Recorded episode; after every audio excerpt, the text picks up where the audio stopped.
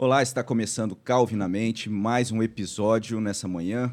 Nós temos aqui a alegria de receber o presbítero Marcos Prisco, que já é prata da casa.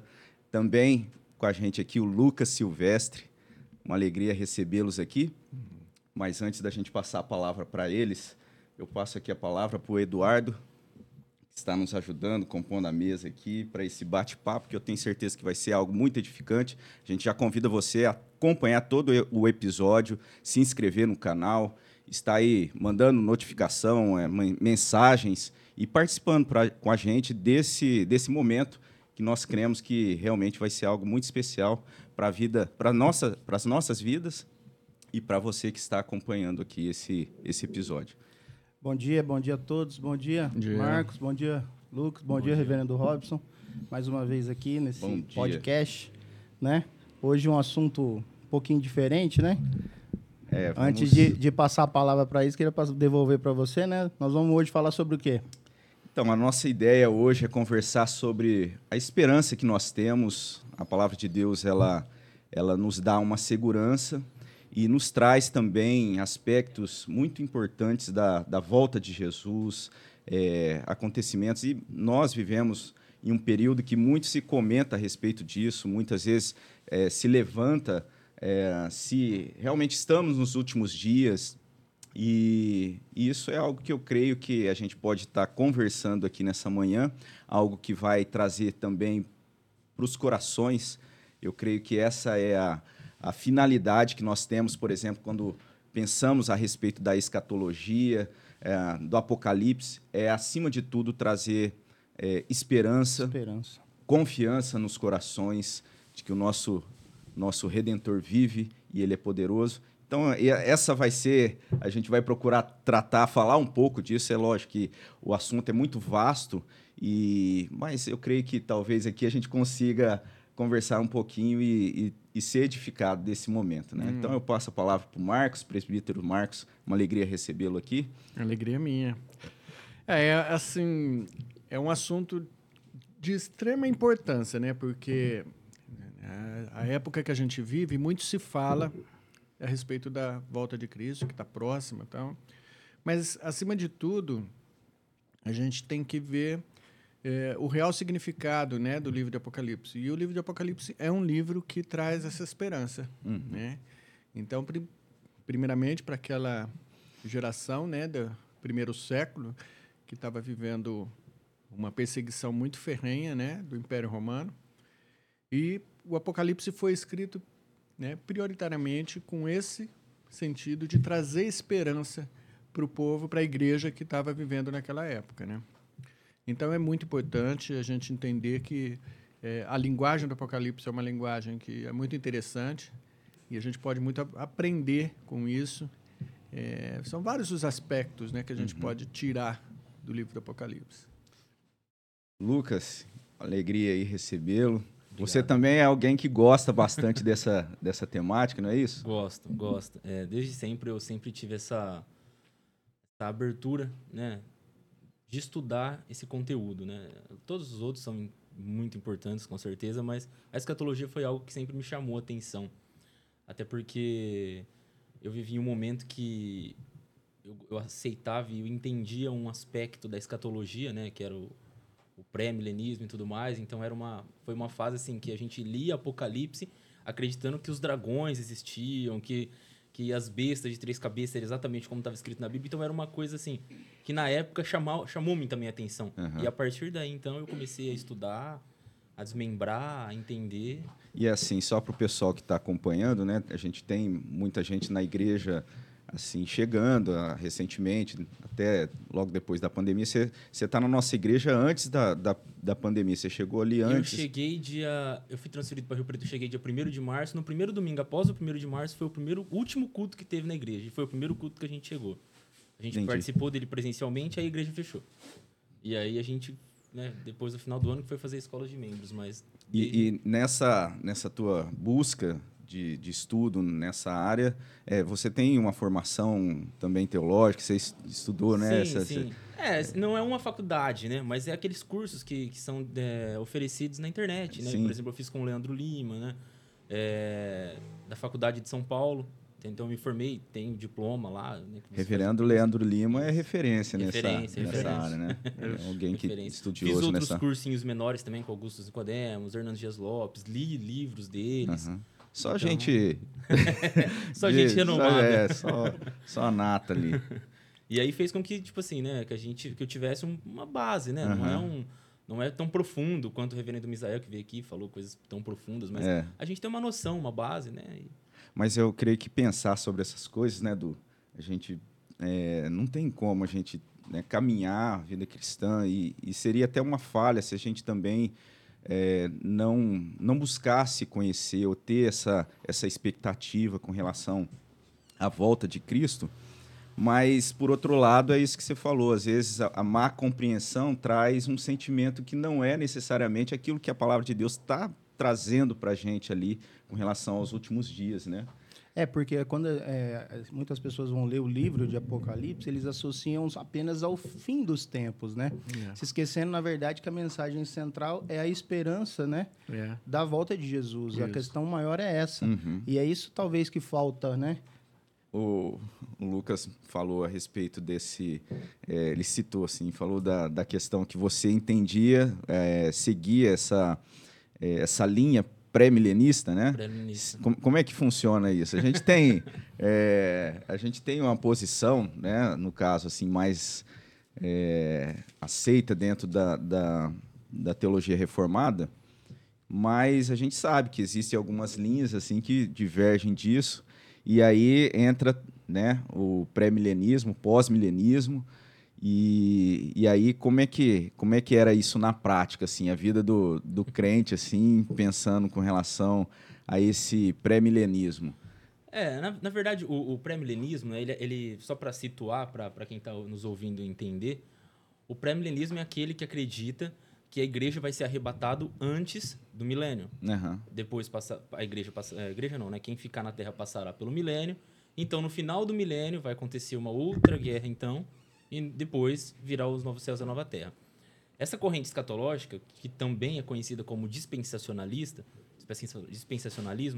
ela ficou muito forte no mundo, né? Depois que, principalmente, teve aquele filme. O filme. Então, o filme foi assim... Deixados para trás. Que eu assisti, que era ali... maravilhoso, né? Você vê aquela figura apocalíptica. A crentaiada reunia todo e ficava ali. Nossa. Era tipo você assistir um filme da Marvel, assim, tipo, meu Deus, isso? Para uns era sinônimo de terror, né? Isso. E para outros era sinônimo de, tipo assim... Mas, de certa forma, era um negócio meio... Porque você tava ali, de repente, as roupas ficavam assim... No banco, era... A nossa alegria era, tipo assim, não vou participar da pior parte. Uhum. A igreja vai ser liberta e livrada dessa pior parte, porque é isso que o pré-milenismo acredita.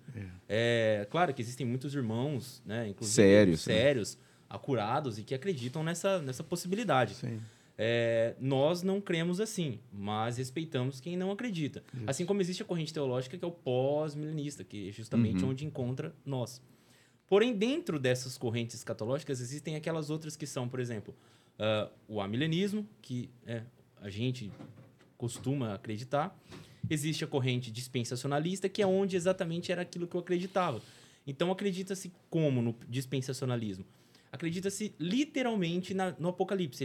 Ele é cronológico. Uhum. Então, primeiro aconteceu o Apocalipse 1, 2, 3 e sucessivamente. Até que chega no Apocalipse 20, acontece o milênio. Então, depois do final dos tempos, no Apocalipse 21 e 22. Essa teoria, né, essa linha escatológica, ela é uma linha escatológica séria, apesar de ser nova, bem recente, só que ela nos dá essa visão apocalíptica que a gente está acostumado e é usado muito para nos colocar um certo tipo de medo, porque você fala, nossa, né, é isso que vai acontecer? Se você não aceitar Jesus hoje, vai acontecer isso com você. Se você não aceitar, vai acontecer isso com você. E aí você é colocado meio que na parede, tipo assim, com um filme, uma história de terror, vamos pôr assim, onde não é apresentado a visão escatológica verdadeira do Apocalipse, que foi o que vocês falaram, que é a esperança e não a medo. Até nessa linha pré-milenismo, do pré-milenismo, tem essa linha, essa ramificação mais dispensacionalista e tem uma histórica, né? Acho que tem uma divergência, uma pequena diferença entre elas, mas é isso, é por conta da complexidade, né, de Apocalipse e assim, como às vezes a relação que é feita com outros textos, por exemplo, quando a gente vai lá para Tessalonicenses, exato, Mateus 24, aí na tentativa de fazer essa junção, acaba-se tendo essa perspectiva, e que, na verdade, isso é algo importante, né? A gente fazer essa relação de tudo aquilo que Jesus mesmo falou com o Apocalipse, para a gente poder ter essa noção. O Marquinhos citou muito bem que foi isso. Primeiramente, Apocalipse foi uma mensagem para aqueles que estavam ali naquele contexto, né, o Marquinhos, da igreja primitiva. Antes de falar sobre isso, eu queria contar o que aconteceu com a gente, né? Porque eu dei aula sobre Apocalipse com os adolescentes há 10 anos atrás, e depois uma outra turma de adolescentes eu dei uma forma mais resumida, eu e o Neto Toscano. E a pergunta que eu fazia, quando se fala em Apocalipse, o que vem na cabeça de vocês? Todos eles, medo. Né? Medo, eles morrem de medo, eles têm medo até de ler o Apocalipse, né? Então, essa é a primeira impressão, principalmente por causa dessa linha escatológica do dispensacionalismo, né? E eu me lembro que eu fui dispensacionalista. Eu era dessa linha, acreditava nesse arrebatamento antes. Aí, na verdade, antes do filme, eu li o livro, né, Deixados para Trás, e li também um livro, o Tim LaHaye que escreve, Tim LaHaye, né? Ele explicando a doutrina escatológica, né, da linha dispensacionalista. E isso, essa doutrina, realmente, a gente tem que entender o Apocalipse de outra forma. Como que a gente pode ter essa esperança? Como que a gente pode, pegar essa mensagem de uma maneira diferente? Né? Então, por exemplo, a própria palavra Apocalipse significa revelação, né? É como que descoberta, né? Tirar a coberta. O original é isso. E João está preso, né? A igreja está passando por um momento de medo. A igreja está sendo perseguida, os apóstolos, os discípulos todos mortos, só João está vivo, né? Ali perto do ano 96, depois de Cristo, né? E João está preso ali e precisa passar uma mensagem de esperança para a igreja lá fora. Né? E a igreja crescendo, e aí vem Cristo e revela. Né? O próprio Senhor Jesus revela para João. E aí é interessante que a gente tem que entender as linguagens, né? E o povo... Que é uma literatura também. O estilo apocalíptico, ele tem essa conotação de ser um estilo literário. É uma literatura, né, crítica, né, escatológica, né? É uma literatura apocalíptica. E o judeu sabia, ele sabia distinguir isso. Quando ele lia lá os profetas, né? Então, são vários gêneros literários, né? E alguns gêneros exigem da gente um pouco mais de estudo, de aprofundar, igual o Lucas fez, né? Então, como que a gente aprendeu, né? Se você teve essa linha escatológica que eu tinha antes, dispensacionalista, né? A gente aprendeu lendo, né? Então, tudo aquilo que aconteceu? Na década de final da década de 90, nós tivemos um missionário, eu não vou citar o nome dele aqui, mas ele fez algumas profecias. Ele foi lá na ilha de Patmos, e aí ele disse que teve visões de anjos, né? Até nos congressos que a gente ia, ele foi. Ele disse que tinha muito contato com anjos, e aí ele começou a prever um monte de coisa. Aí, em 2001, vem o ataque das Torres Gêmeas. Pronto, falaram. Agora. Esse cara profetizou. Acertou. Os arranha-céus caindo, né? E aí eles pegam uma passagem de Daniel lá para interpretar o ataque das Torres Gêmeas. Então, a partir dali, o que aconteceu? Eu estava na igreja de Matão, e eu conversei com a mulher do pastor. Nossa, eu leio um jornal, assim, era um jornal cristão. Eu estava morando com a minha tia, porque a minha família não tinha ido ainda para Matão. E aí eu li aquele... Mostrei para a mulher do pastor. Aí um dia eu fui a gente tinha reunião de oração às 7h da manhã toda quarta-feira. Fui lá. Pastor, o senhor viu, né? Aquela Larissa comentou que o senhor... Comentou, mas levei uma bronca, né? Uma chapuletada. Aí eu falei, pronto, preciso estudar.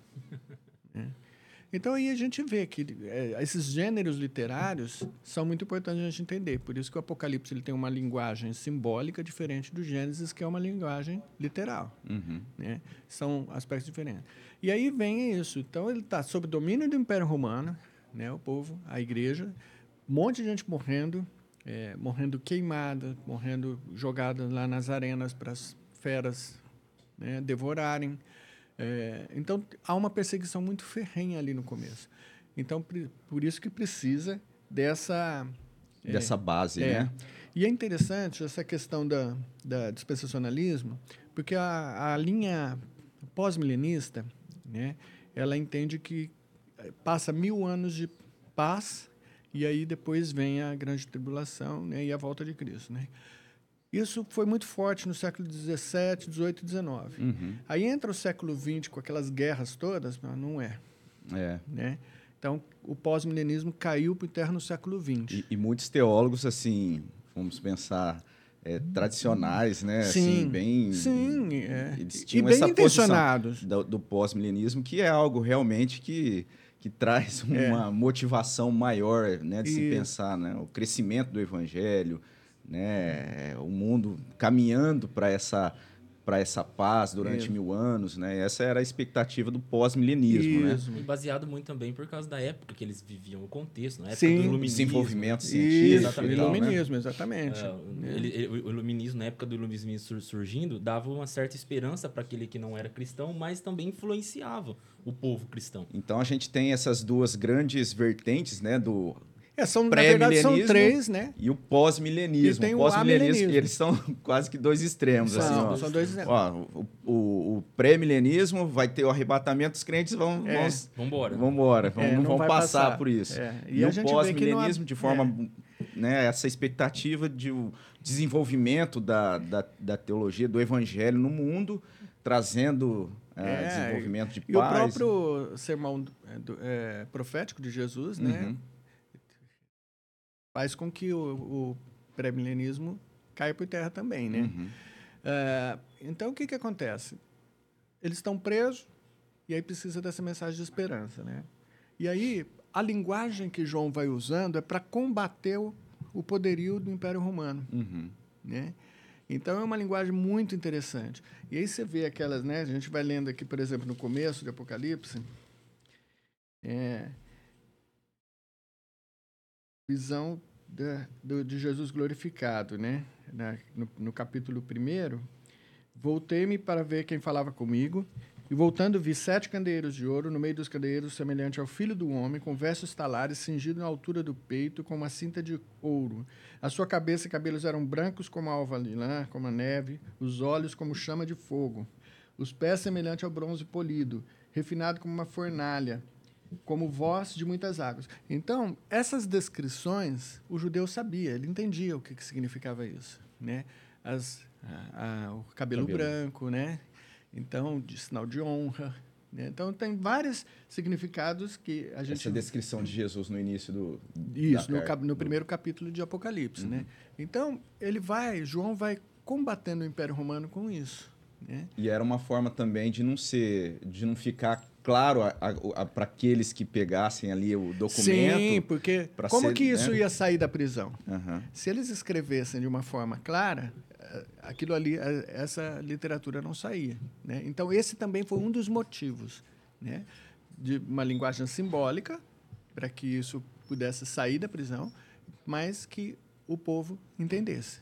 Eu acho bem interessante destacar, né, que o aspecto profético bíblico, ele carrega isso, uma mensagem para aquele contexto, uma mensagem para um futuro próximo, e ele tem também esse aspecto de trazer ali algo para um apontamento da redenção, né, da consumação de todas as coisas. E Apocalipse não é diferente nesse sentido, mas como traz todas essas linguagens, muitas vezes assusta. E faz isso que a meninada sempre... Não, Apocalipse... Morre de medo, né? Eu também era assim. Dá medo, mas ao mesmo tempo também curiosidade. Esse mito, né? Por conta dos anúncios, né? De tanta coisa que poderia acontecer, e a forma que poderia acontecer, o que vai acontecer, né? cria uma certa expectativa, né? O que, você, é o que você falou. Por um lado, você fica, nossa, assustado, né? É, mas, por outro, também intrigado por conta da gente acreditar que na questão da governança de Deus. E aí o problema é quando se perde o propósito central, que é a esperança. Que é a motivação de se confiar mais na soberania de Deus, na graça de Deus, no poder de Deus. E então a gente tem essas duas vertentes que a gente mencionou, né? O pré-milenismo e o pós-milenismo, mas aí a gente chega naquilo que nos interessa, né? No amilenismo. Eu falo nos interessa porque é a linha... é a linha reformada. É a linha reformada Agostinho geral. De Hipona, né? Que inicia com essa linha de interpretação escatológica do amilenismo, né? Cabe ressaltar só que o nosso podcast leva o nome de CalvinaMente, porém Calvino era um pré-milenista histórico, né? Que é diferente do dispensação. Na verdade, Calvino, ele... se você, né, pra gente que já leu os institutos e outras coisas dele, ele meio que... deu tempo dele falar sobre... fazer o comentário dele sobre o Apocalipse. Tem uns críticos que vão falar assim, não sei se não deu tempo ou ele não quis se comprometer, né? Seja por um lado ou por outro, provavelmente eu acho que o Espírito Santo inspirou ele, assim, a trazer o conteúdo que precisava trazer, né? Eu acho que se ele não falou de Apocalipse é porque tantos outros já tinham falado. E ele tinha essa premissa, ele sempre escrevia assim, tem algumas coisas que eu não vou entrar no mérito por carregar muita especulação. Exato. Então, eu não entro nesse assunto, mas realmente é muito válida a menção aí de Calvino, porque não tem jeito. Diferença do dispensacionalismo pro pré-milenista histórico, né? É só uma diferencinha. A diferença é que o dispensacionalismo acredita que vão ter mais 3 voltas, né? No final dos tempos aqui agora, Jesus Cristo vai voltar. Depois, no final do milênio, Jesus volta de novo.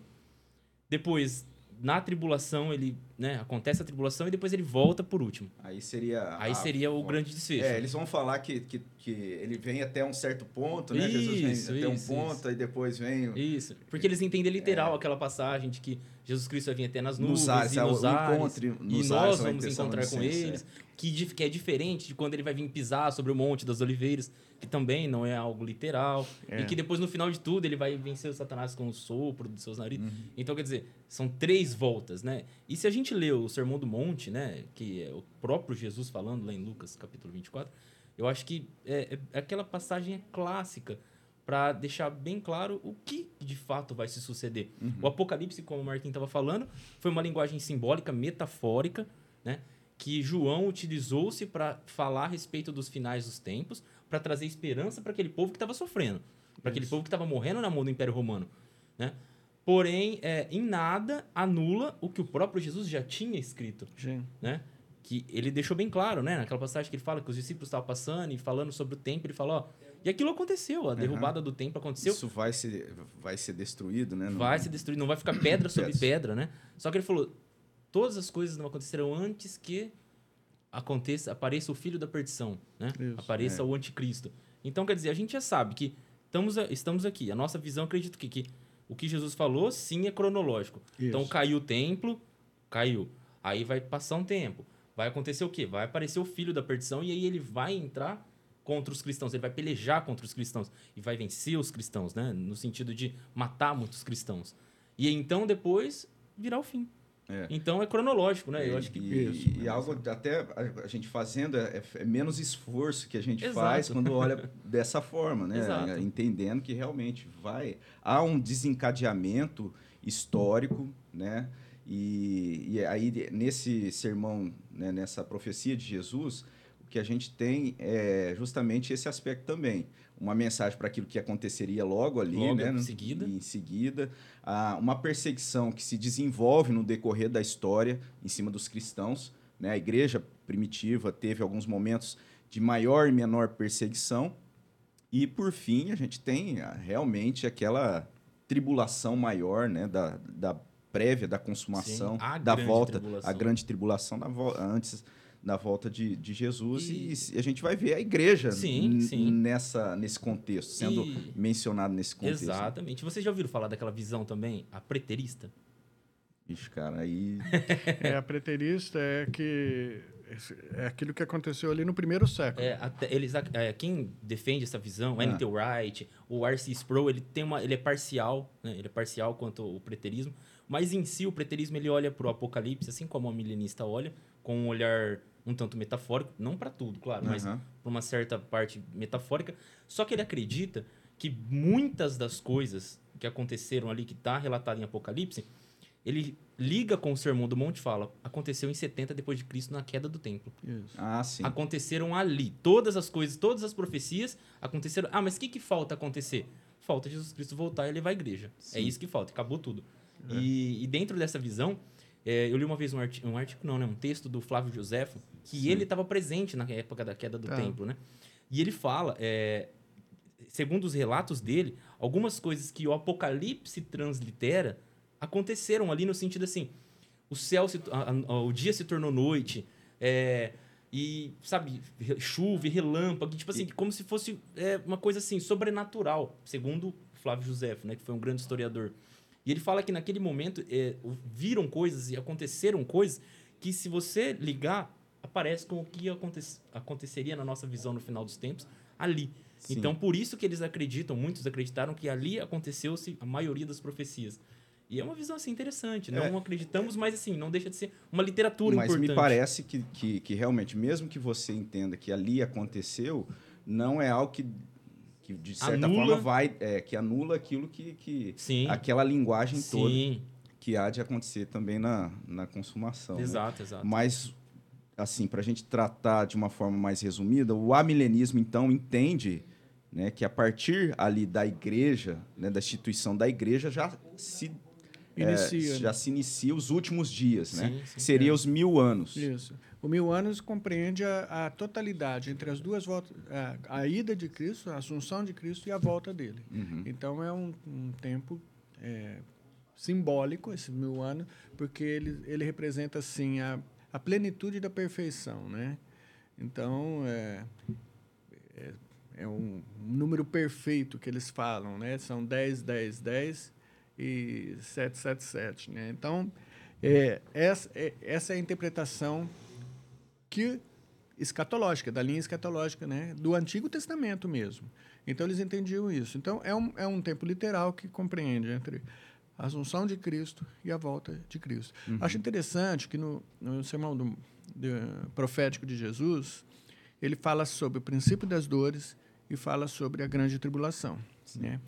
E no livro de Nicodemus tem um livro que chama Ainda Não É o Fim, né?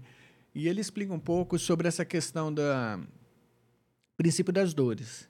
Ele fala que dores ali, no original, vem das dores do parto, né?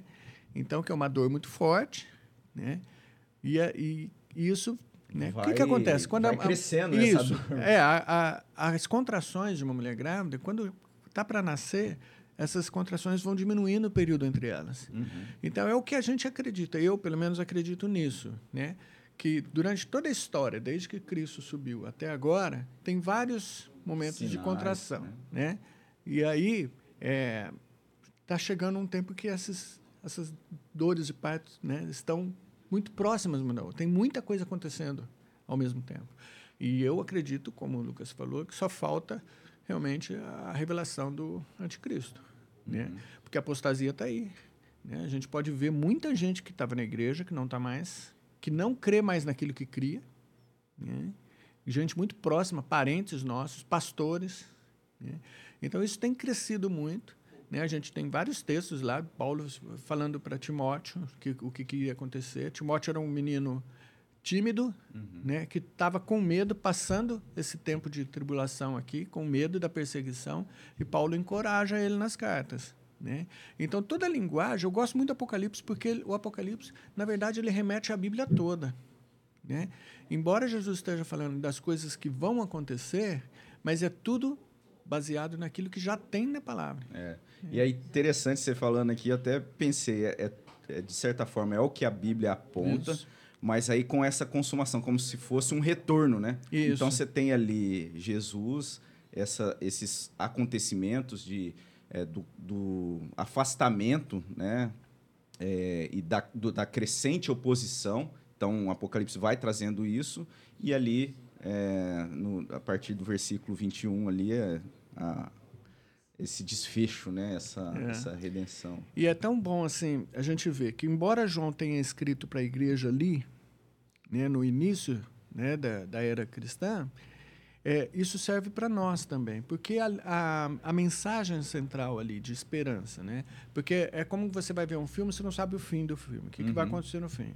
Aqui você sabe, né? O fim vai ser muito glorioso, bom, glorioso, né? Então, tem essa questão, né, da linha de ataque que João faz ao imperialismo, né, a injustiça social, né, a perseguição da igreja. Tudo isso, ao longo da história, acontece. Questão econômica. Questão econômica, isso tratando, né? Então, quando você vê lá os 7 selos, né, quando o livro selado é aberto por Jesus, aquilo trouxe uma emoção muito forte para João. Porque ele disse que ele não era digno de abrir o livro. Os 7 selos. Né? E aí o anjo vem e fala, né? Calma que o cordeiro, né? Ele é digno de abrir o livro, né? Então, o que vem ser esse livro selado, né? Esse livro selado são os decretos de Deus de toda a história. E quando essa leitura de Apocalipse é feita nessa perspectiva de esperança, de redenção, os trechos eles acabam sendo mais claros, né? Talvez, sim, assim, a gente não... Existe a necessidade, assim, de estudar, mas quando você já tem essa expectativa, né, de saber que realmente ali está sendo mostrada uma mensagem de esperança, você consegue, de forma mais tranquila, olhar para todos aqueles pontos, sabendo que aquilo, de alguma forma, está mostrando algo que... talvez prático, né? Não é tão metafórico assim. Exato. Porque a gente tem ali, né, toda essa linguagem, mas quando você, com calma, né, talvez sem tanto medo ali, você olha e fala, não, aqui está se tratando de algo na área econômica, aqui está tratando de algo no sentido político, isso, aqui no sentido religioso.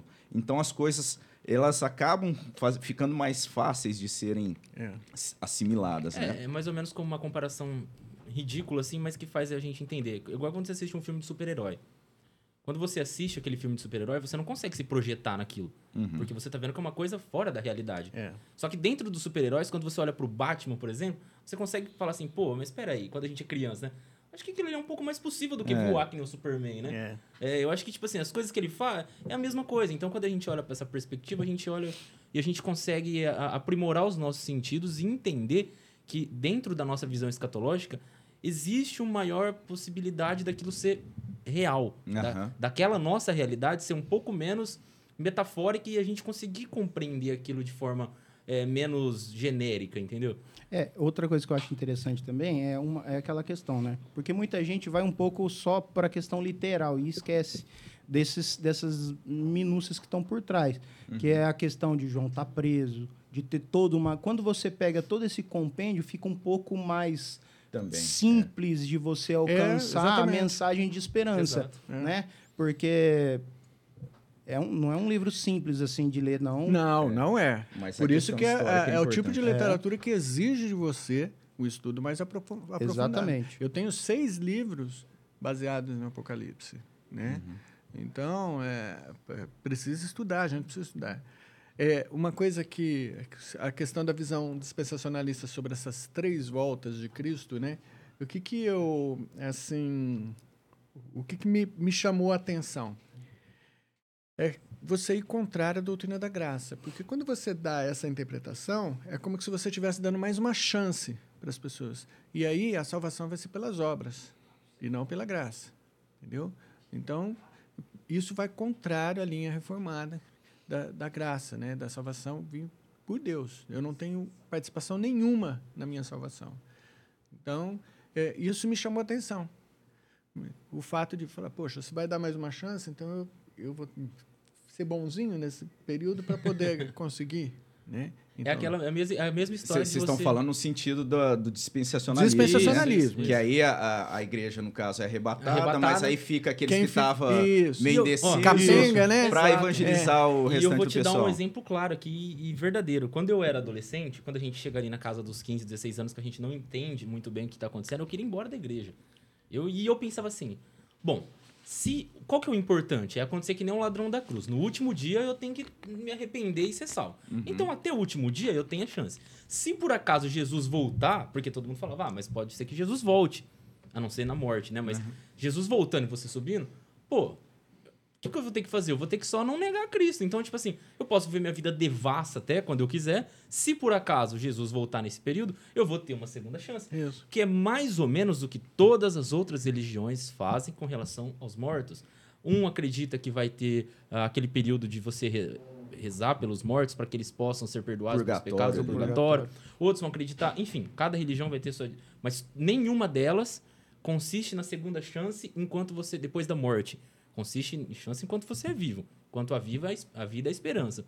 Mas em todas as outras religiões a gente sempre encontra um mas, se acontecer assim, pode ser que haja um jeito. E justamente para talvez tentar amenizar um pouco a questão da meritocracia na salvação, né? do sinergismo ali. Exato. E aí quando a gente caminha, por exemplo, na maneira como a gente crê, né? Reformada, né? No monergismo, na salvação pela graça, daí você consegue também olhar com esperança para tudo isso, sabendo que Deus vai sustentar, né? Claro. Se ele quem opera a salvação, ele opera também ali a graça, o poder do Espírito Santo de Deus para enfrentar os desafios, para enfrentar... Por isso que Cristo, nas cartas às igrejas, sete igrejas, ele sempre termina a carta dizendo, ao vencedor darei. Uhum. Né? Então, essa é a perseverança, né? Do cristão.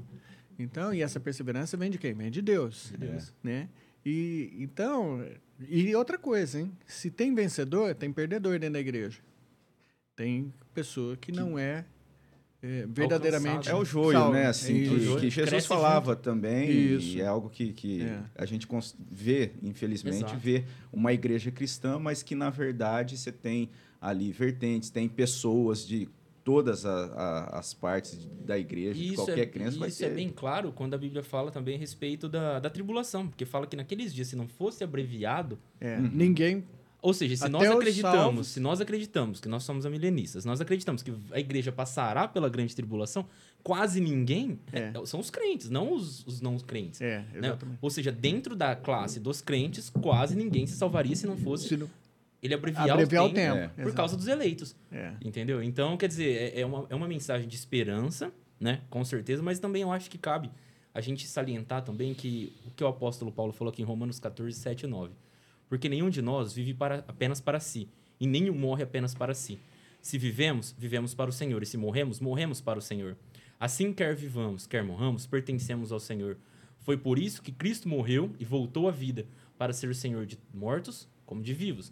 O que no meu entender, além da passagem clara que ele estava escrevendo aos Romanos, cabe a gente deixar claro também que não quer dizer que o amilenismo é uma mensagem final de esperança. Qual é a nossa esperança? Que Cristo vai vencer o anticristo, vai matar a besta, vai prender Satanás, vai triunfar sobre a morte, como já triunfou na cruz, mas agora vai nos ressuscitar, né? E vamos vencer e vamos morar no novo céu e na nova terra.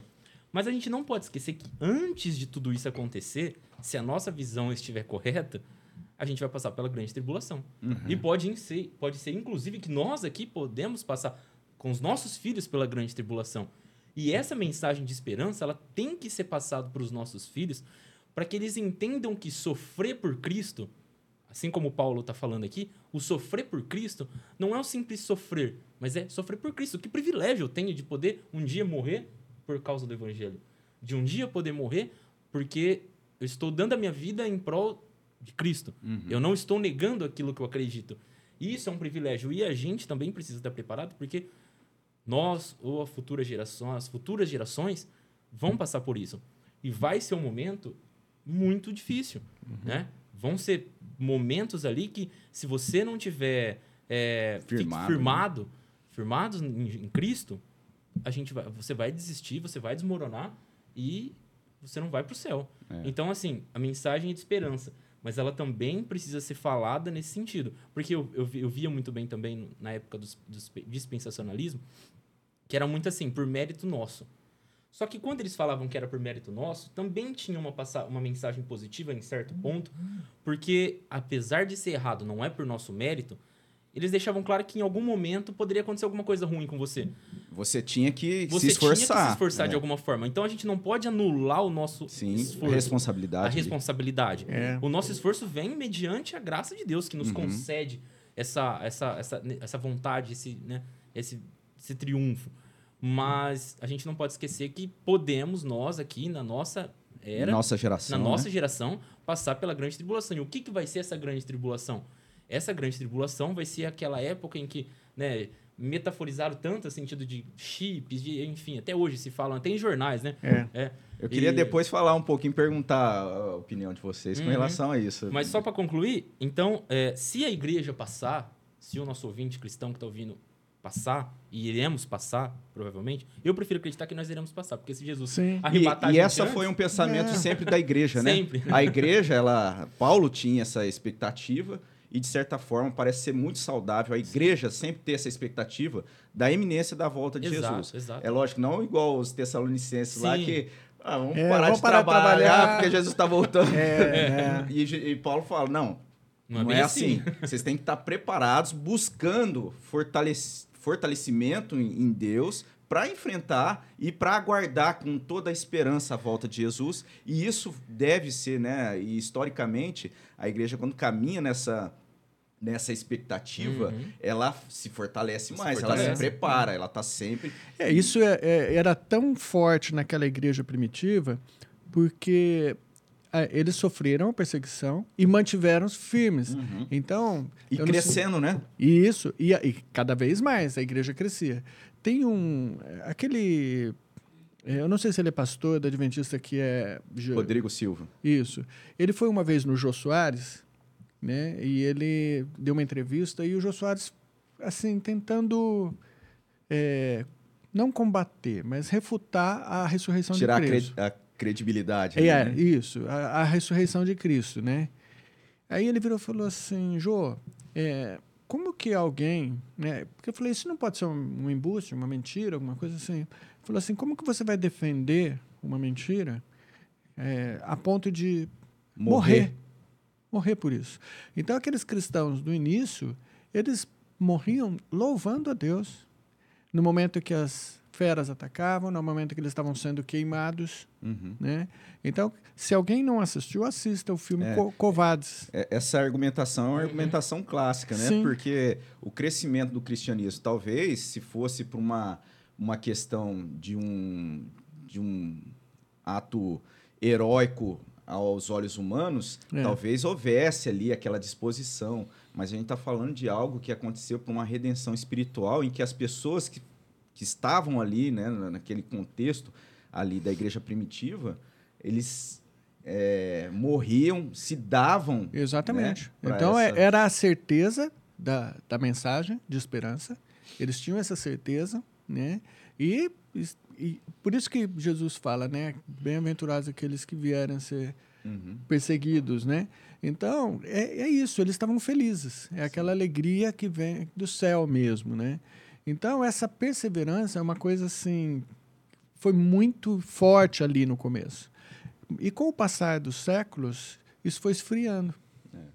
Porque é aquela questão da demora. Falou o que aconteceu. E não está acontecendo. Não está acontecendo. Então, são várias situações que vêm acontecendo ao longo da história que acabam por fazer isso.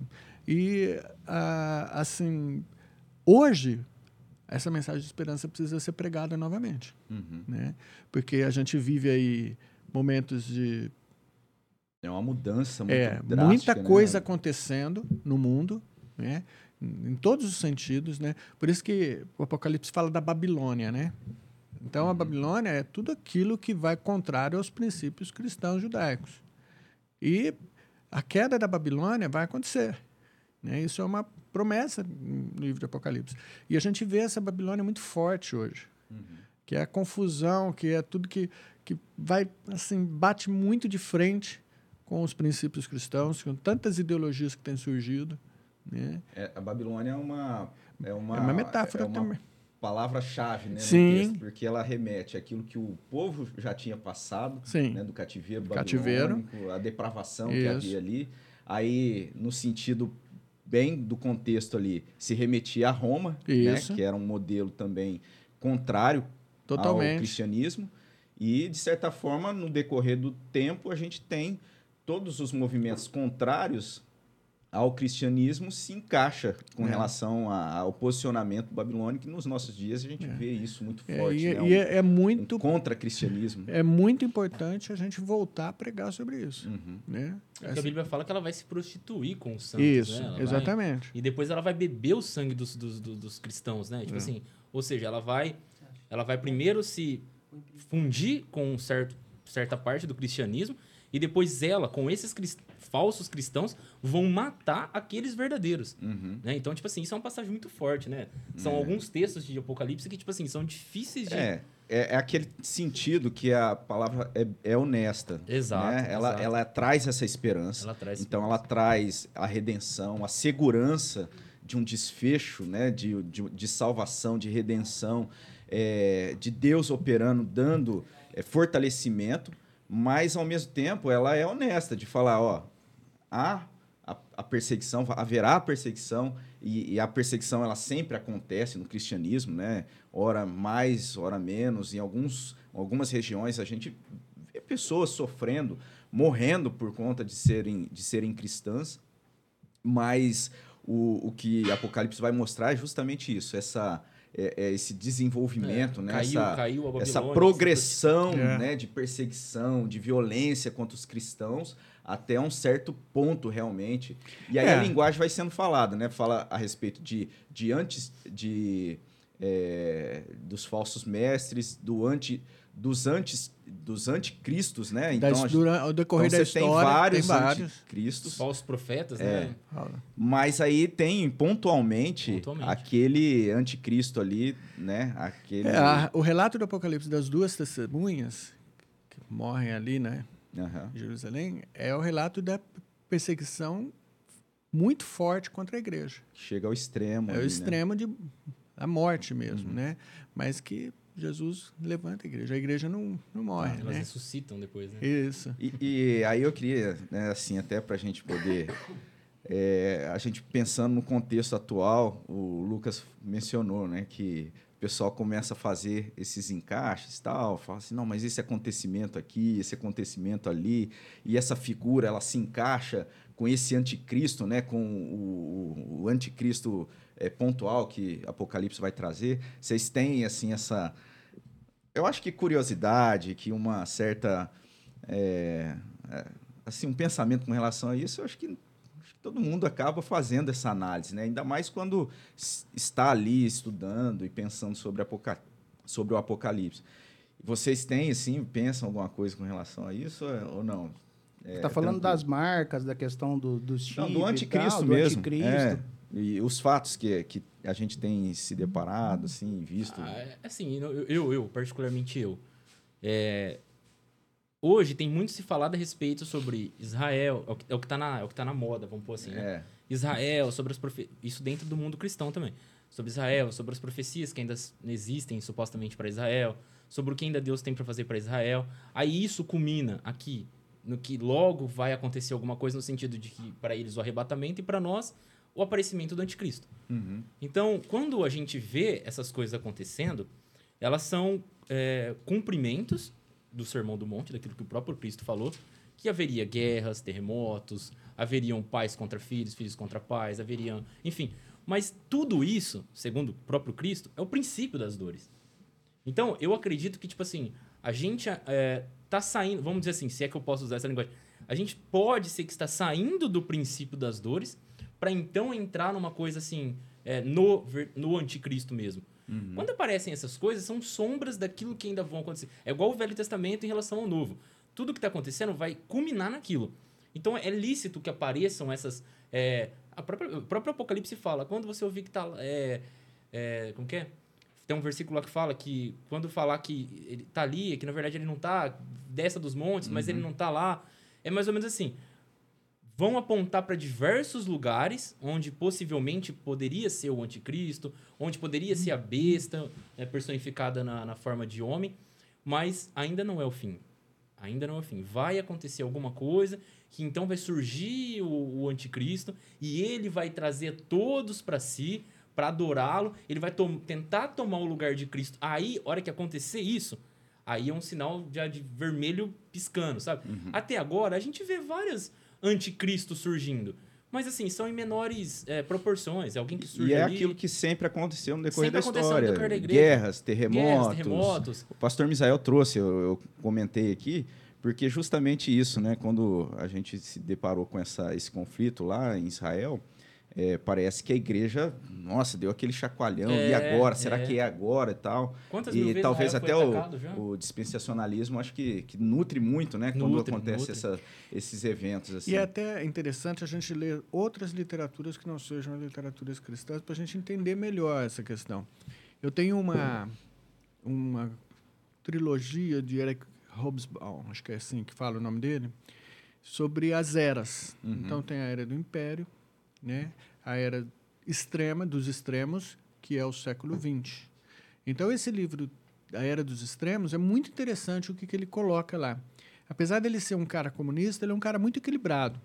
E ele vem colocando tudo o que aconteceu no século XX. Ele morreu faz pouco tempo, foi no início do século XXI que ele morreu. E ele coloca... foi a era... como é que fala? 100 anos, né? O século que teve mais mortes durante um curto período de tempo, né? Então, é a Era dos Extremos. E a gente vê que vários aspectos da história, né, nos remete àquilo que Jesus mesmo falou. Que é aquilo que a gente estava falando, a progressão de tudo isso. Eu já tive, essa pergunta que você fez, eu já tive essa questão de ficar, isso aqui acho que tem a ver com o Apocalipse, né? Principalmente por causa da linha dispensacionalista, porque eu era dessa linha. Então, eu me lembro que eu li os livros, né, deixados para trás, e ali tem a figura do anticristo. Né? Era o Nicolai Carpathia, né, o personagem que era o... Então, você fica imaginando, aparece uma pessoa assim, o Nicolai, né? Então, você já começa a imaginar a questão do sinal, né, do 666, aquela questão toda. Mas aí, quando você vai aprofundando, você vai vendo que tudo é mesmo uma simbologia. Vai surgir essa pessoa que vai ter um grande poderio político e religioso, né? E aí a falsa igreja vai apoiar esse líder e aí vai perseguir os cristãos. Uma perseguição muito forte, né? Então, isso a Bíblia nos ensina, o Apocalipse ensina, Paulo fala sobre isso, Pedro fala sobre isso, então Jesus, né? Então, a gente vê que essa pessoa vai surgir. No meu ponto de vista, Marcos, é a única coisa que falta acontecer. É essa pessoa... E a Bíblia diz que nós saberemos quem é. Interessante, Marguinho, é que, assim, nós somos muitas vezes movidos, né, pela nossa falta, né, de capacidade de compreender as coisas, o que é natural, de querer mensurar aquilo que muitas vezes não dá para mensurar, que é a questão do tempo, que é a questão daquilo que né? A gente tem que se apegar muitas vezes à verdade maior, que é a verdadeira hora, dia, ninguém sabe, né? E que esses apontamentos, eles existem, mas que a máxima é aquela. Jesus vai voltar e se prepare, porque o fim está próximo. E o convite está feito, né? O convite está feito, porque a questão do tempo só cabe a nós, né? Essa medida, a gente não consegue... Isso, nós fomos inseridos. Eu ia fazer essa leitura desse versículo, porque a gente tem todos esses sinais, Jesus apontando isso, mas ele vai dizer, né? Mas a respeito daquele dia... ou da hora, ninguém sabe, nem os anjos no céu, nem o Filho, senão o Pai. E é muito perigoso, né? Quando a gente se firma. É lógico, uma especulação de pensar. Natural, porque é nosso. Agora, a gente percebe o dano que algumas igrejas, doutrinas, quando elas afirmam e se amarram a uma perspectiva de apontamento de dia, de hora, de pessoa, de personagem. Porque aquele dia e hora só Deus sabe. Né? E o que nos cabe... é isso, é nos preparar, isso, né? Buscar o fortalecimento, buscar crescer cada dia mais. E aquele que, de repente, ouve da mensagem, né? E, de certa forma, não tomou uma decisão por Cristo, que se coloque, né, ali com o coração aberto, aceitando Jesus como o único suficiente salvador da sua vida, porque é inegável. Assim, até eu estava ouvindo um rapaz comentando numa entrevista, ele mencionando, ele é cristão, mas ele falou assim, gente, e falando a respeito desses sinais, algumas coisas assim, ele colocou, ó, por mais que a pessoa não tenha uma vertente, uma fé declarada, é inegável que a gente caminha para algo diferente, para um desfecho de alguma coisa que a humanidade está caminhando, né? Isso economicamente, politicamente, religiosamente.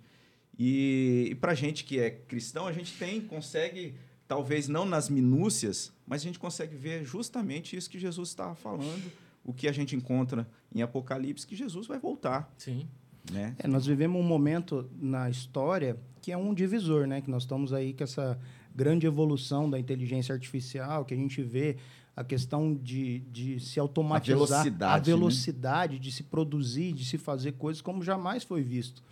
Então, assim, muitas coisas têm acontecido, mas eu não consigo ver, senão, uma má-fé quando você foca na questão de marcar ou apontar uma data, porque a mensagem maior é: olha, eu vou voltar, e aquele que crê em mim, né, esse será salvo. Então, a maior mensagem é essa.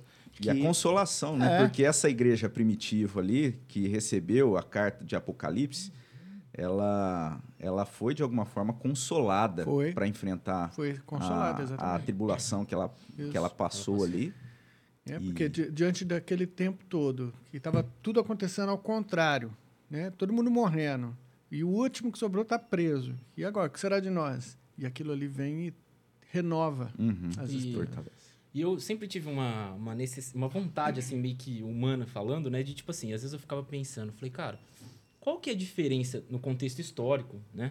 Qual que é a diferença das invenções, do que existia lá na época de Noé, pós-dilúvio, para a época de Davi? Será que ele tinha faca, tinha colher, tinha algum instrumento? Será que já existia roda? Sabe? Então, tipo assim, eu sempre tive esse sentido aguçado para tentar descobrir isso. Por quê? Porque, por exemplo, quando a gente... Baseado naquela pergunta que você me fez antes. Mas baseado nisso, se você for pegando o contexto histórico, o homem vai se modernizando, ele vai se atualizando, ele vai inventando novas coisas. Só que se a gente prestar atenção, desde a Revolução Industrial até a Revolução Industrial... Eu não vou dizer que era uma coisa monótona, desde a época de Cristo até ali. Mas se você for ver as invenções, elas não tiveram um boom tão rápido. Elas vieram acontecendo naturalmente, foram se trocando as culturas, a comida, a vestimenta, o contexto social, enfim, a forma de tratamento com escravos, com mulheres, com crianças, a própria forma econômica, social, política. Ela foi mudando. Mas quando a gente chega na época da Revolução Industrial... acontece um boom muito rápido. Então, a gente usava até então uma forma de combustão. Daí a pouco a gente já veio para uma outra. Até aí, tá bom. Daí a pouco a gente surgiu a eletricidade num curto, rápido espaço de tempo. Então, tipo, a gente saiu de usinas a carvão para elétricas daí a pouco. A gente, né? Aí se a gente for vindo... Mas essa progressão, ela é bem rápida no contexto da Revolução Industrial, mas quando ela entra na Revolução Tecnológica... Nossa, ela é muito mais rápida. Dispara. Né? Dispara. Aí é onde e agora a gente está em outra, que o Eduardo falou, que é da inteligência artificial. Então, assim, é isso. É isso. Quando a gente... Não vamos... As dores. Não vamos nos contradizer. As contrações. Não vamos nos contradizer no sentido de, assim... pegar isso como agora não, sim, não. Mas de certa forma, mas a gente tem que estar atento. É sensível, porque quando a gente assiste, por exemplo, alguns filmes da época dos anos 80, eu gostava de muito assistir De Volta pro Futuro. Não é da minha época, mas assim, o meu pai me incentivava muito a assistir, assiste De Volta pro Futuro que você vai gostar, e eu assisti a primeira vez, cara, até hoje. Onde tiver, sabadão, eu ponho lá na televisão pra assistir. Porque eu gosto de pegar esse... Quem que é aquele cara, Steven Spielberg, que era sempre um cara futurista, né? Lá em 1980 e pouco, ele projetava um 2015 de uma forma. A gente chegou... E muitas das coisas que ele projetou não tinham acontecido. Por que eu falo isso? Porque hoje a gente está em 2023, quase chegando no ano de 2024. Aí na minha cabeça, não pensando no final dos tempos, mas como ser humano, assim mesmo, pensando o que falta o homem ainda inventar? Será que a gente vai chegar num tempo mesmo que carro voa? Tipo, uma coisa muito futurista? Uhum. Ou a gente, tipo assim, já tá chegando no final das invenções humanas? Porque o que falta? Entendeu? O que falta pra gente, tipo assim, onde o homem ainda pode chegar? Entendeu? A perspectiva pós-milenista, ela tem... aqueles que ainda... Porque Sim. eu creio que existem pessoas sérias que carregam essa... Eles pensam dessa forma, né? Não, é a evolução humana, Sim. Mas eles pensam muito em chegar ao evangelho, eles leem literalmente como chegar ao evangelho a todo ser humano. É. Então, eles entendem assim, que enquanto Jesus... Por exemplo, a gente sabe que estudos ainda falam que existem não sei quantos mil idiomas e que há pessoas ainda em certos lugares que nunca ouviram falar do nome de Jesus.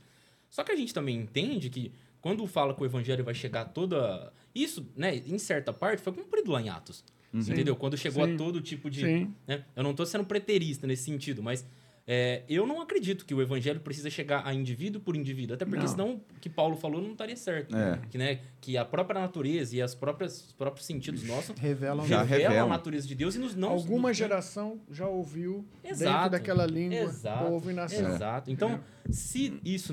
os pós, né, que no caso são eles, eles entendem que enquanto o evangelho, o avanço do evangelho e da paz mundial... Ela vai se tornar um ponto de todo ser, indivíduo por indivíduo. Lá no meio da Sibéria tem um indivíduo que, enquanto ele não ouvir falar de Cristo, não pode acontecer alguma coisa. A gente já... Seria uma pretensão também, né? No sentido de... vamos evangelizar. Já chegamos, agora pronto. Isso, então, Deus está sendo colocado contra a parede, pronto, já fizemos isso. A gente cumpriu o nosso papel. Agora, não sei como que eles mensuram isso, né? Porque como que você vai saber se pessoa por pessoa, nascendo e morrendo a todo tempo, e ouviram falar de Jesus? Mas, enfim, não vamos entrar nesse... É Deus mesmo que mensura. Gente, Deus que mensura. Assim, é um papo que, de fato, é algo gostoso da gente tratar nessa perspectiva, igual a gente está mencionando, a esperança que a gente deve caminhar e ter no nosso Deus soberano. E assim, a gente já vai caminhar para concluir, e eu queria antes ler um trecho de Apocalipse, no capítulo 20, os versículos 7,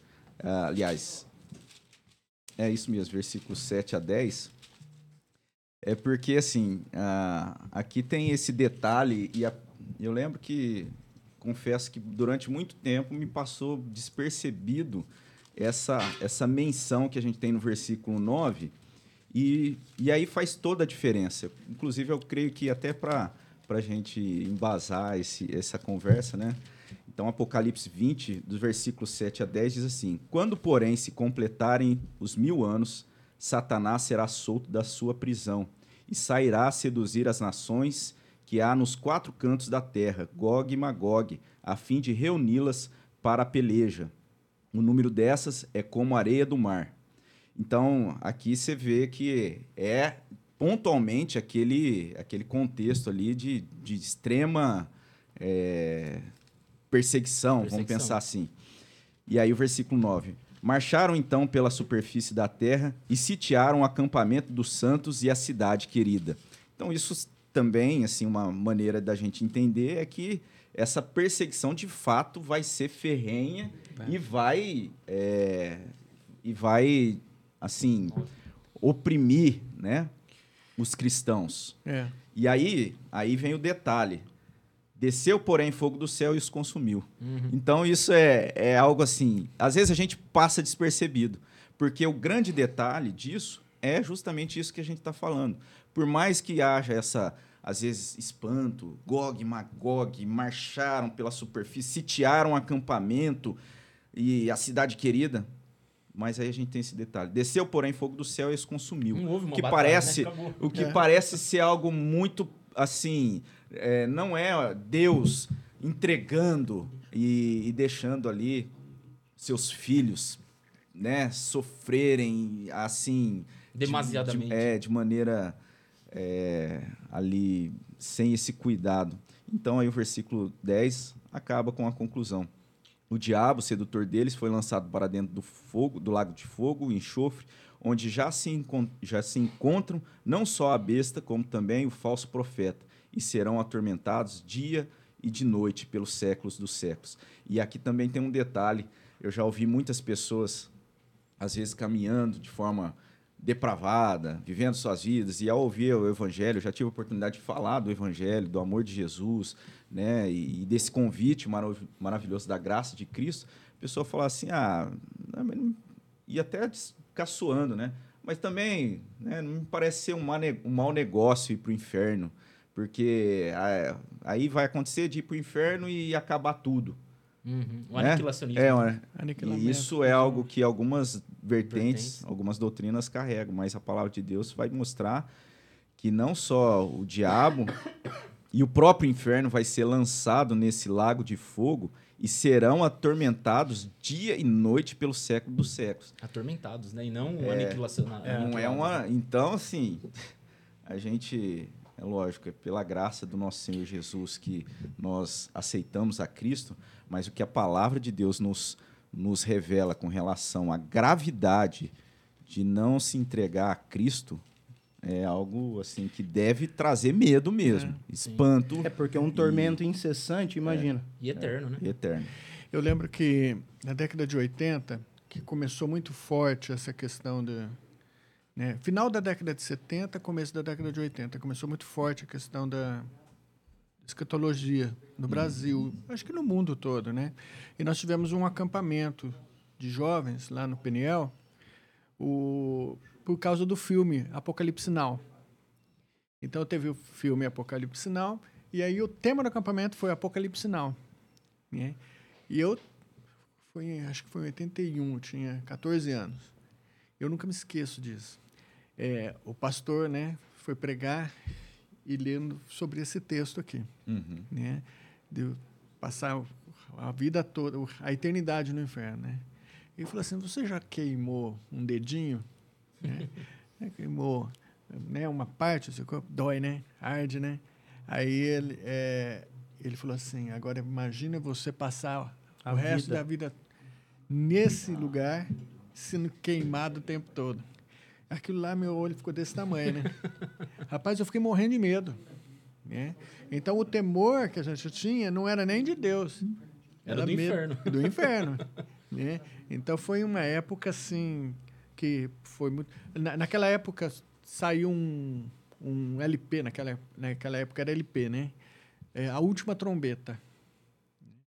Aí, um pastor me emprestou esse LP para eu ouvir. Nossa, eu fiquei morrendo de medo. Nunca me esqueço do pai gritando, Rutinha, Rutinha, cadê a Rutinha? Né? Porque ela tinha sido arrebatada. E ele ficou. Né? Então, é da linha dispensacionalista deixados para trás, né? Do arrebatamento. Então, é esse tipo de abordagem traz medo. Né? Então, eu lembro que naquele acampamento eu saí apavorado, não era nem medo, era uma coisa assim, né? Meu Deus, né? E aí, graças a Deus, eu fui depois, né, estudando, mas já com uns 40 anos, mais ou menos, que eu aprendi isso, e aí eu fui vendo que essa mensagem é uma mensagem mesmo de alegria, de esperança. E é esse detalhe que está ali no texto, né? Que às vezes a nossa natureza nos leva a se apegar a tanta... ali eu, de certa forma, acho que talvez um egoísmo, falar assim, mas o que vai acontecer comigo? E não olha para o todo, né? Aquilo que Deus está falando. Na palavra dele, Deus, né? Deus está mostrando ali, fala assim, ó, sendo honesto, né? O gênero humano, a queda, o que acontece? Faz com que o homem caminhe nesse desenvolvimento, né? da maldade e esse embate, de certa forma, ele ocorra realmente da perseguição, né, da oposição ao cristianismo. Isso vai aumentando à medida do tempo, é incontestável. Eu acho que uma mesma verdade ela tem algumas perspectivas também, porque assim, só nesse versículo que você leu, a gente pode abordar esses três versículos de diversas perspectivas. Por exemplo, a gente pode sentar aqui e conversar horas sobre a parte... Mil anos. Onde vão ser os 1000 anos? Você sabe, aqui está escrito em forma cronológica, né? Tipo, para dentro, o diabo será jogado no lago, onde já se encontra a besta e o falso profeta. Aqui, eles foram... Primeiro surgiu o falso profeta, depois surgiu a besta, depois surgiu, né?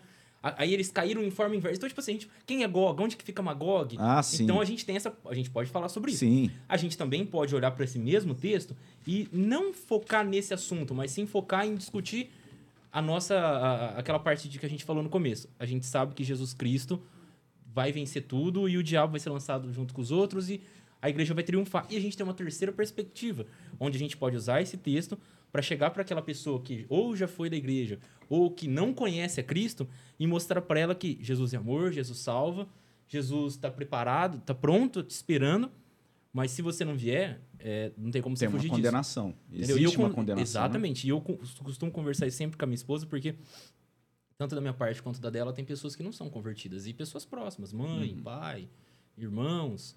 Né? Na verdade, sim. Na verdade, nós somos os únicos, mais o meu pai. Então, a gente... leva essa... Tem uns que são desviados, outros que não conheceram ainda Cristo. E a gente fica sempre naquela... Qual perspectiva que eu levo para essa pessoa que está... Né, eu levo as boas novas do Evangelho, eu falo sobre o que vai acontecer com elas se elas não se converterem. O que eu tento falar sobre Jesus? Eu tento falar que Jesus é só amor e aí a pessoa vai ficar naquela? Ou eu tento falar... Só que, na verdade, a gente quer tomar o lugar do Espírito Santo, porque a gente tem que falar do amor de Cristo. Esse é o ponto. A gente tem que falar sobre Jesus, a gente tem que falar... sobre todos os pontos, mas a forma como o Espírito Santo vai trabalhar no coração daquela pessoa é individual. E se ele, assim, quiser salvar aquela pessoa, de uma forma ou de outra, ele vai. Seja pelo nosso testemunho, seja pela pregação do final dos tempos de Apocalipse, seja pela palavra de esperança que o Apocalipse tem, seja pelas parábolas de Jesus, seja pelo ensinamento de Paulo, seja pelas profecias de Jeremias, de Ezequiel, de Daniel, seja pela forma como o mundo foi criado, através de Gênesis, seja pela forma com os sofrimentos de Jó, que a pessoa às vezes está passando. Enfim, de alguma maneira, dentro das Escrituras, o Espírito Santo vai trabalhar de uma forma específica na vida daquela pessoa e cabe a gente apenas falar de Cristo. Falar, levar a esperança para os que precisam de esperança, falar sobre Jesus para aqueles que nunca ouviram, trazer de volta o ânimo para aqueles que estão desanimados, né, como foi falado no culto de domingo, trazer também o acalento para aqueles que já estiveram aqui, mas por algum motivo escolheram sair, né, de alguma forma saíram de dentro da igreja, do meio da igreja, seja por causa de um irmão que feriu, seja por causa do pastor que, de repente, não pregou alguma coisa especificamente. E eu costumo falar que não importa a forma com a que o evangelho vai chegar no coração daquela pessoa. O interesse é o trabalhar do Espírito Santo. Entendeu? E tudo isso que a gente falou que hoje traz essa esperança, traz esse resultado final, que a gente ora, jejua e acredita que o Espírito Santo vai trabalhar naquela pessoa. Então não importa as meras discussões. É legal, é bacana. Eu fico, né, empolgado. A gente se empolga mesmo. A gente se empolga, eu gosto de falar sobre isso. Às vezes eu pego lá falando pra Lama e ela... Tipo, o que você tá falando? Eu falo, mas eu preciso falar sobre isso. Magog, né? Você falou assim, o quê? Eu falo, eu gosto de falar sobre esse assunto. Então, sei lá, me finge que você tá me ouvindo aí, tá tudo certo. Mas é interessante, mas né, nada pode tirar a importância do resultado que é o trabalhar do Espírito Santo na vida da pessoa. Essa questão de que nós somos, né, simples operários, né, ou ferramentas na mão de Deus, não nos anula a questão da busca, né, pelo conhecimento, porque a gente nunca sabe como nós podemos ser abordados, né? Mas é o que você falou. Deus governa e usa, né, a palavra dele para germinar. Mas, diante disso aí, eu queria perguntar para vocês dois. Assim, alguém que quer conhecer o livro do Apocalipse, eu quero ler, eu quero entender. Qual o caminho melhor para ser feito? Assim, é muito importante a gente entender a estrutura do Apocalipse, né? Porque o dispensacionalismo, ele pega 7 dispensações, né? Desde do Gênesis lá, né? Desde o começo até o fim, né? Então, ele tem lá a dispensação de Adão até a queda, que é a dispensação da inocência, a consciência, que é da queda até o dilúvio. Depois ele vem o governo humano, que é de Noé até Abraão. A promessa, né, a dispensação da promessa, de Abraão até Moisés. A lei, que vai de Moisés até a cruz, o Calvário, né? E a graça, né? Então, para o dispensacionalismo, nós estamos na dispensação da graça, tá? Do Calvário até a grande tribulação. E aí vem a dispensação do reino, que é do Calvário ao fim do milênio. Só que o Apocalipse, ele não é uma linha de tempo cronológica. Ela é uma estrutura, assim, paralela. São 7 paralelas. 7 sessões paralelas. Isso, 7 sessões paralelas. Então, a gente tem que... Por exemplo, você pega um filme sobre JFK, né? John Kennedy. E o filme mostra a mesma cena, o assassinato de Kennedy, só que visto de vários ângulos. Uhum. O filme é assim. O Apocalipse é a mesma coisa. É a mesma situação vista de ângulos diferentes, né? Com lentes diferentes, né? Então, a gente tem ali os 7 candeeiros, a gente tem os 7 selos, as 7 trombetas, as 7 visões, a visão do santuário, né? E ali tem a tríade do mal. A gente vê os 7 cálices, né? Cálices, a Babilônia meretriz e os céus abertos. Então, são 7 sessões que são paralelas. Elas não são sequenciais, mas tratam da mesma... Esse texto que você leu aqui, de Apocalipse, ele resume uma... Né? Uhum. Cada uma dessas... Desfecho de... Isso, é cada uma dessas, né? Então, a questão do milênio. Por exemplo, o milênio. Você tem outros desfechos também sendo apontados anteriormente isso, dentro do livro de Apocalipse. Então, por exemplo, os selos, né? Os 7 selos, você vai ver a igreja, né? Passando por aquilo. Agora, os 7 cálices, né, da ira de Deus são os ímpios que vão passar, né? Então, é a mesma situação e o mesmo evento, né, visto de maneira diferente. Por exemplo, a questão dos 144 mil. Né? O que vem ser 144 mil? O dispensacionalismo ele separa Israel da igreja. Uhum. Né? E... A gente vê que, em Cristo, nós fomos feitos descendentes de Abraão. Né? Então, não há essa separação. Então, é a igreja. Por isso que os 144 mil representa a totalidade da igreja, que são as 12 tribos. O dispensacionalista entende que seria... É separado. Que são os... o povo de Israel mesmo. São 144 mil judeus. Eles entendem assim. Né? E nós entendemos que... É a totalidade. Igreja, os 12 apóstolos com os, os profetas. Os 12 apóstolos mais o cubo perfeito. Uhum. Multiplicado pelo cubo perfeito, que é 10 vezes 10 vezes 10. Uhum. Né? Então, é a igreja do Antigo e a igreja do Novo Testamento. Essa, né? É a dificuldade, né, deles entenderem que o povo de Deus é a interpretação. Não, é Israel de Deus. É o Israel de Deus. A igreja é o Israel de Deus. Uhum. Né? Então, ver que essa estrutura existe paralela, não é uma linha cronológica, né? E isso ajuda muito, porque se a gente for ler uma linha cronológica, a gente vai sentir medo, a gente vai esperar o arrebatamento para depois esperar 1000 anos, não é assim. Lu.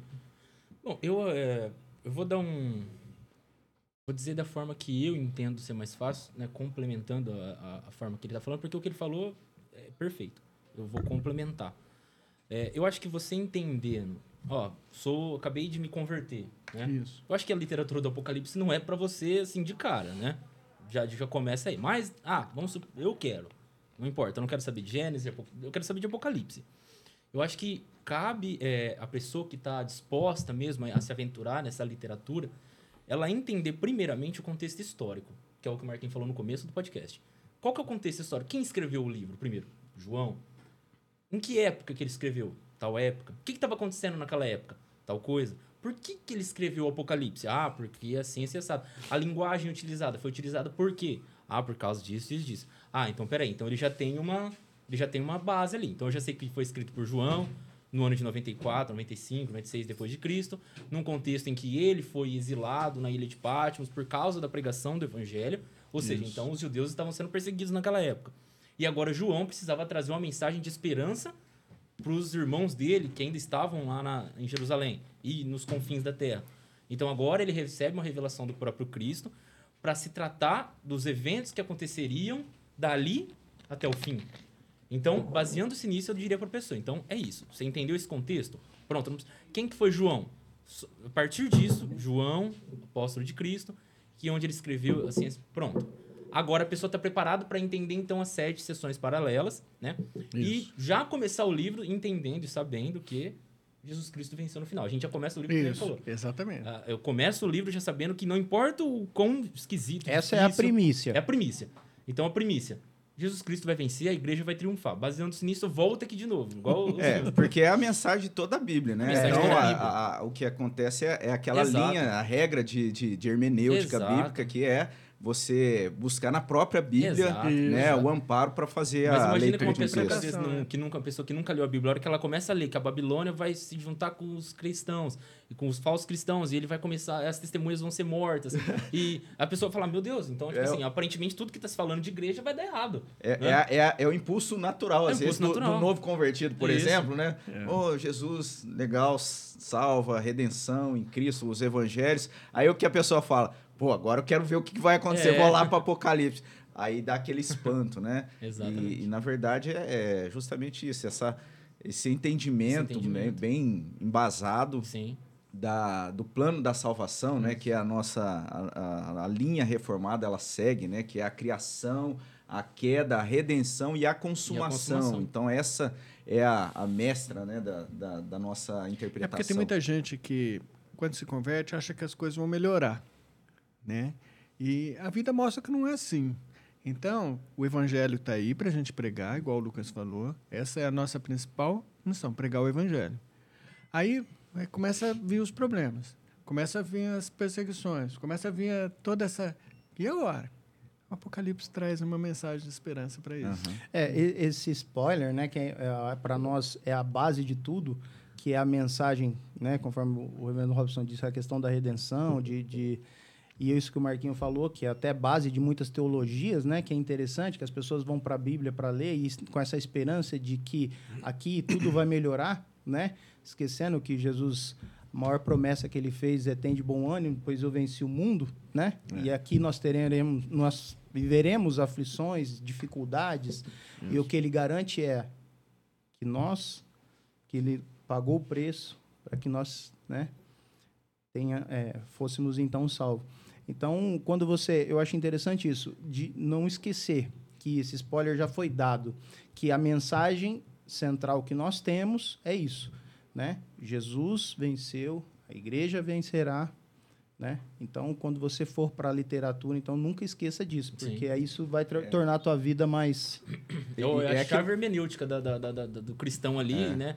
É entender que, no final de tudo, Cristo já venceu, porque já está tudo escrito. Antes da consumação, antes de tudo existir, já estava escrito como seria o final. Esse detalhe, né, da honestidade, eu gosto muito desse termo, o pastor Misael às vezes usa, a Bíblia é honesta, né, no meio do sermão, a Bíblia é honesta para a gente mostrar realmente a realidade. O que acontece é que, de fato, a gente vive em um contexto que o mal é presente, que existe as lutas, o conflito, a oposição ao cristianismo.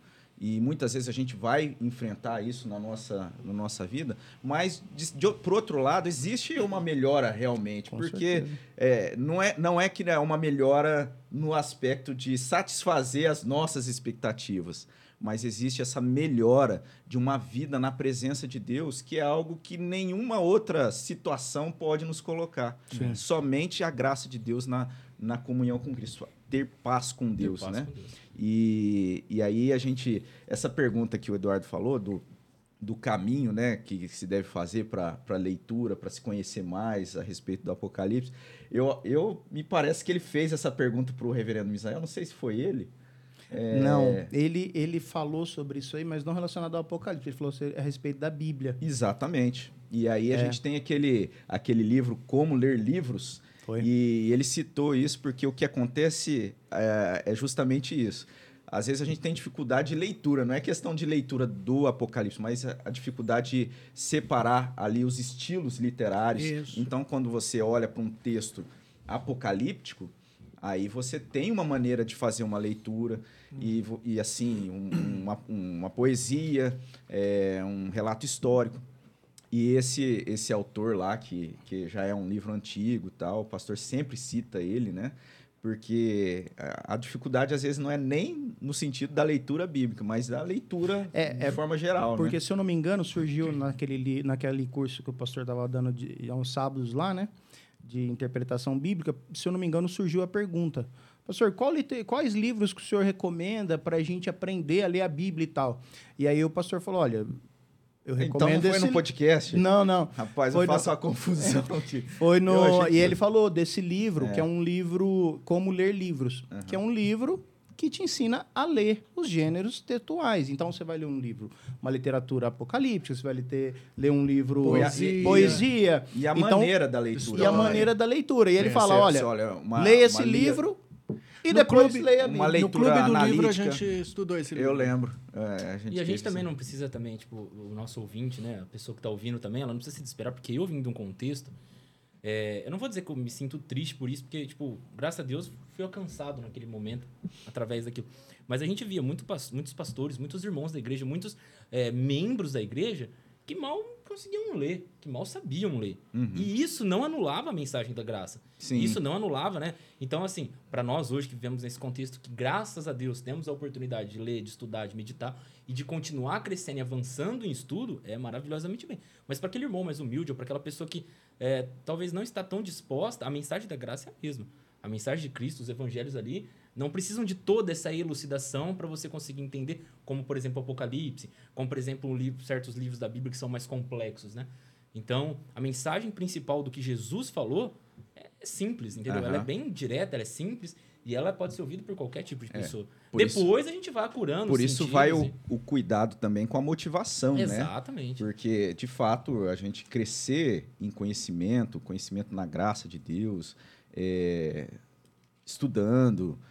É algo válido, é algo precioso, é algo que deve ser incentivado a toda energia ali para que seja buscado, para aquele que está chegando na igreja, para aquele que já está há tempo na igreja. Mas se for simplesmente uma leitura especulativa, uma leitura para ir lá para a internet e ficar denegrindo o outro que pensa diferente, aí... cai tudo por terra, né? Porque é isso que você está falando. A mensagem ela é muito simples, de certa forma, direta, ao mesmo tempo é algo que nos chama, nos leva a buscar um crescimento. Mas esse crescimento sem perder, né, essa noção, né, da base ali, da graça de Deus, do amor de Deus. E, infelizmente, o que a gente vê...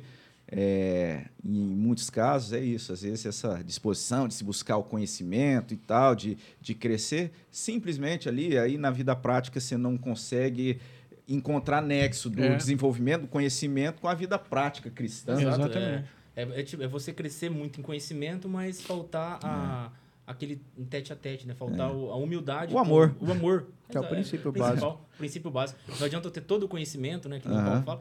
Se eu não tiver amor, não resolve nada. Pra você ter uma ideia, né? Como é que são as coisas. Quando eu comecei a estudar, aprofundar no Apocalipse, você tem aquela postura assim, agora eu sei, né? Aí você levanta uma soberba ali no coração. Batata. Assim, rapaz, agora eu entendi esse negócio. Então, aí você começa... É isso que você falou, começa a debater. Né? Mas aí Deus vai trabalhando no nosso coração, vai... Calma, você não sabe nada, né? Cara, quando eu não me converti, mas assim, eu estava desviado, então eu trabalhava lá em Barrinha, na cidade lá, e aí eu conheci o pastor Augusto Nicodemus, através de um vídeo aleatório que apareceu no Instagram, falando sobre o apóstolo, se existe apóstolo ou não. Uhum. Então começou assim. Cara, daí pra frente, eu comecei... Meu pai continuava sendo da linha pentecostal, né? E daí pra frente, cara, a gente debatia por telefone todos os dias, cerca de 2-3 horas, cara. Todo santo dia era uma... briga teológica constante. Só que, tipo, graças a Deus, hoje, quase 5 anos depois aí, a gente, né, conseguiu colocar cada um no seu quadrado, a importância de cada um, e focalizar na mensagem central, porque não vai adiantar eu ir lá e ficar debatendo com ele certas práticas da minha igreja, da igreja dele, que se diferem. A gente precisa se unir no principal. A gente precisa falar, vamos evangelizar, vamos pregar a palavra, vamos sair fazer um culto lá na praça, vamos lá falar do irmão, vamos visitar aquela pessoa, vamos ser exemplo nas nossas vidas pessoais, vamos tentar conquistar as pessoas, fazer com que o Espírito Santo trabalhe nela através do nosso exemplo. É muito maior hoje isso, esse entendimento, do que ficar debatendo se... Eu só vou também aqui fazer uma indicação do que se perguntou, né, o Marquinhos colocou. Essa obra aqui foi um livro que a gente usou lá no seminário e eu indico, porque ele traz todas essas abordagens, né? E é um livro que eu vejo, assim, até de fácil leitura, A Bíblia e o Futuro, do Anthony Huckman. E, então, indico aí da editora Cultura Cristã. aqui, ó. Então, é um bom livro para se buscar aí um entendimento interessante e bem bíblico, né, da escatologia. E, então, assim, como eu tinha dito, é um assunto muito precioso da gente desenvolver.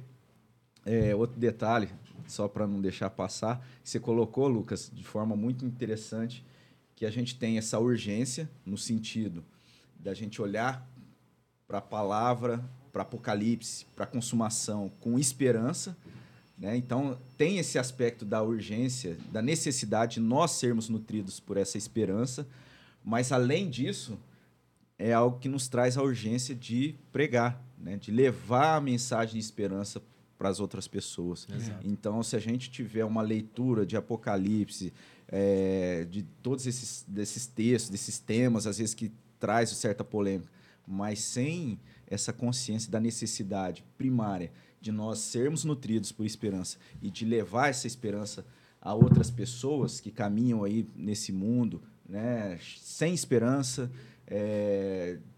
fora dessa bênção que é a gente viver como povo de Deus. Então, a gente está perdendo tempo. Com certeza. Não vale a pena. Até mas porque, né, Robson, a urgência se dá justamente por aquele versículo que a gente leu, né? Que a verdadeira hora ninguém sabe. Então, aquele que não conhece a palavra, né? Esse bate-papo é para você também, né? Você que talvez nunca tenha ouvido a respeito da redenção, talvez apenas pelo tema se interessou. É isso, a palavra de Deus tem um grande convite para você de entregar a sua vida para Cristo Jesus como o único suficiente salvador da sua vida. E ele nos tem uma promessa de redenção e de vida eterna. E a mensagem também que traz essa verdade é que há uma condenação, né? E que a humanidade, a gente vê essa maldade crescendo. Às vezes se pergunta, né, por que a maldade? Por conta do pecado, da queda do homem, do afastamento de Deus. E para a solução disso tudo só tem uma solução, só um caminho, que é Cristo Jesus. Amém. Eu não sei se os irmãos têm algo ainda a acrescentar. Eu quero dizer assim, que foi para mim um tempo assim, de muita alegria, né? É gostoso mesmo conversar. A gente espera ter outras oportunidades. E como a gente percebe e a gente reconhece que isso é um presente para o povo de Deus, né, que está acompanhando o podcast, para a gente aqui da mesa, para o nosso projeto aqui Calvinamente, é um presente recebê-los aqui. A gente tem também um presente para poder compartilhar com vocês. Só pega aqui no cantinho que está quente. Olha. Quente. Hoje eu vou ter a honra aqui de entregar o presente. Ó, cuidado que tá quente. Deixa eu colocar na mesa aqui. Que acabou de... Obrigado. Saiu do forno. O Felipe ficou de outra função. Vem aqui falar. Vem cá, Felipe. Fala oi. O pessoal vai sentir falta. Tô aqui. Ele estava na outra atividade aqui. Gente, estou na produção. Me identifiquei mais. Vou ser sincero para vocês. Isso. Não, vou falar outra coisa. Cara, eu quero pegar esse Lucas e esse Marcos, eu quero estudar. Porque antes eu tinha a visão da emoção, do que está acontecendo comigo. Eu não consigo explicar, todo mundo já sabe disso, então... Mas agora eu quero aprofundar, então se prepara aí, viu? Aí, ó, novo teólogo aí, daqui a um tempo, hein? Ah. E a gente está aqui recebendo também, juntamente com o Lucas, a Loren, que veio junto com o papai. Eu vou chamar ela aqui, né? Pode ir aqui com o papai, aqui que você fica mais... À vontade, fala um oi aí pro pessoal. Oi, pessoal. Oi. Mais, né? Linda. Tava descansando um pouquinho ali? Na verdade, tá até dormindo. A gente fala muito, né? É isso mesmo. A gente empolga, né, Marquinhos? Mas é bom, né? De costume, a gente pede para um dos convidados fazer uma oração. Queria saber aí de qual de vocês... O Lucas ora. É a primeira vez que ele veio, então... E aí a gente gostaria de agradecer mais uma vez você que acompanhou esse episódio. Já deixamos aí o convite para você continuar aí participando, dando força a esse projeto. Lembrando que nós temos na plataforma de áudio também os episódios ali. Você pode estar buscando no Spotify. E no Spotify tem ali o Calvinamente, uma playlist. Você pode buscar no Spotify Calvinamente, que você consegue acessar os áudios, né? De repente, dirigindo, não deu para acompanhar, perdeu alguma coisa, quer retomar. pode acessar ali dirigindo, andando, fazendo caminhada, enfim. A gente tem buscado desenvolver o nosso trabalho aqui. O Felipe, que sempre tem apoiado, o Fábio também ali na parte técnica. O Thor. Então, o Thor nos apoiando também. Então, a gente agradece muito essa oportunidade, agradece você que tem participado com a gente. Então, vamos ter uma palavra de oração. Vamos orar com o nosso irmão Lucas. Antes de orar, só posso ler um versículo? À vontade. Está escrito no livro de Romanos, capítulo 8, só o versículo 18. Porque para mim tenho por certo que os sofrimentos do tempo presente não podem ser comparados com a glória a ser revelada em nós. Amém. Amém. Vamos orar. Obrigado, Senhor, por este momento maravilhoso na presença do Senhor, Pai. É verdade. Falando das coisas que o Senhor tem feito por nós. Amém. Falando das coisas que o Senhor fez por nós e das coisas que ainda há de ser revelado e feitas por nós. Amém. Obrigado, Senhor, por ter cuidado de cada detalhe. Obrigado. Obrigado, Pai, porque temos a firme esperança, Senhor, de que nós venceremos, Pai. Não sozinhos, mas através do sacrifício de Jesus Cristo na cruz e também, Pai, da vitória eternizada lá no começo dos tempos que Jesus Cristo venceria por nós. Amém. Obrigado, meu Deus, por termos essa esperança. Obrigado por proporcionar esse momento para que nós possamos falar do Teu amor, falar do que tem feito por nós e falar para aquelas pessoas que ainda não conhecem a Ti, que não importa o quão difícil tem sido a situação dela. Na nossa Bíblia, Pai, a palavra do Senhor já está escrito que ela em Ti pode ser mais do que vencedor. Oh, Deus. Obrigado pelos participantes, obrigado pelo Reverendo Robson, obrigado pelo Eduardo, pelo Felipe, pelo Fábio, pelo presbítero Marcos. Obrigado pelo convite. Agradecemos por este momento maravilhoso. Obrigado. A comunhão, a união para falar daquele que é... que fez todas as coisas, que está em nossos corações. Obrigado pelo Teu Espírito Santo habitar em nós, fazer morada em nós, e que Ele possa, através do que foi falado aqui, atingir outros corações. Amém. E que o final de tudo isso venha a ser a propagação do Teu Evangelho. Amém. Amém. É nessas palavras que eu quero agradecer ao Senhor, no nome do Teu Filho amado Jesus. Amém. Amém. Amém. Deus abençoe. Esse é o CalvinaMente. Até o próximo sábado, se Deus nos permitir.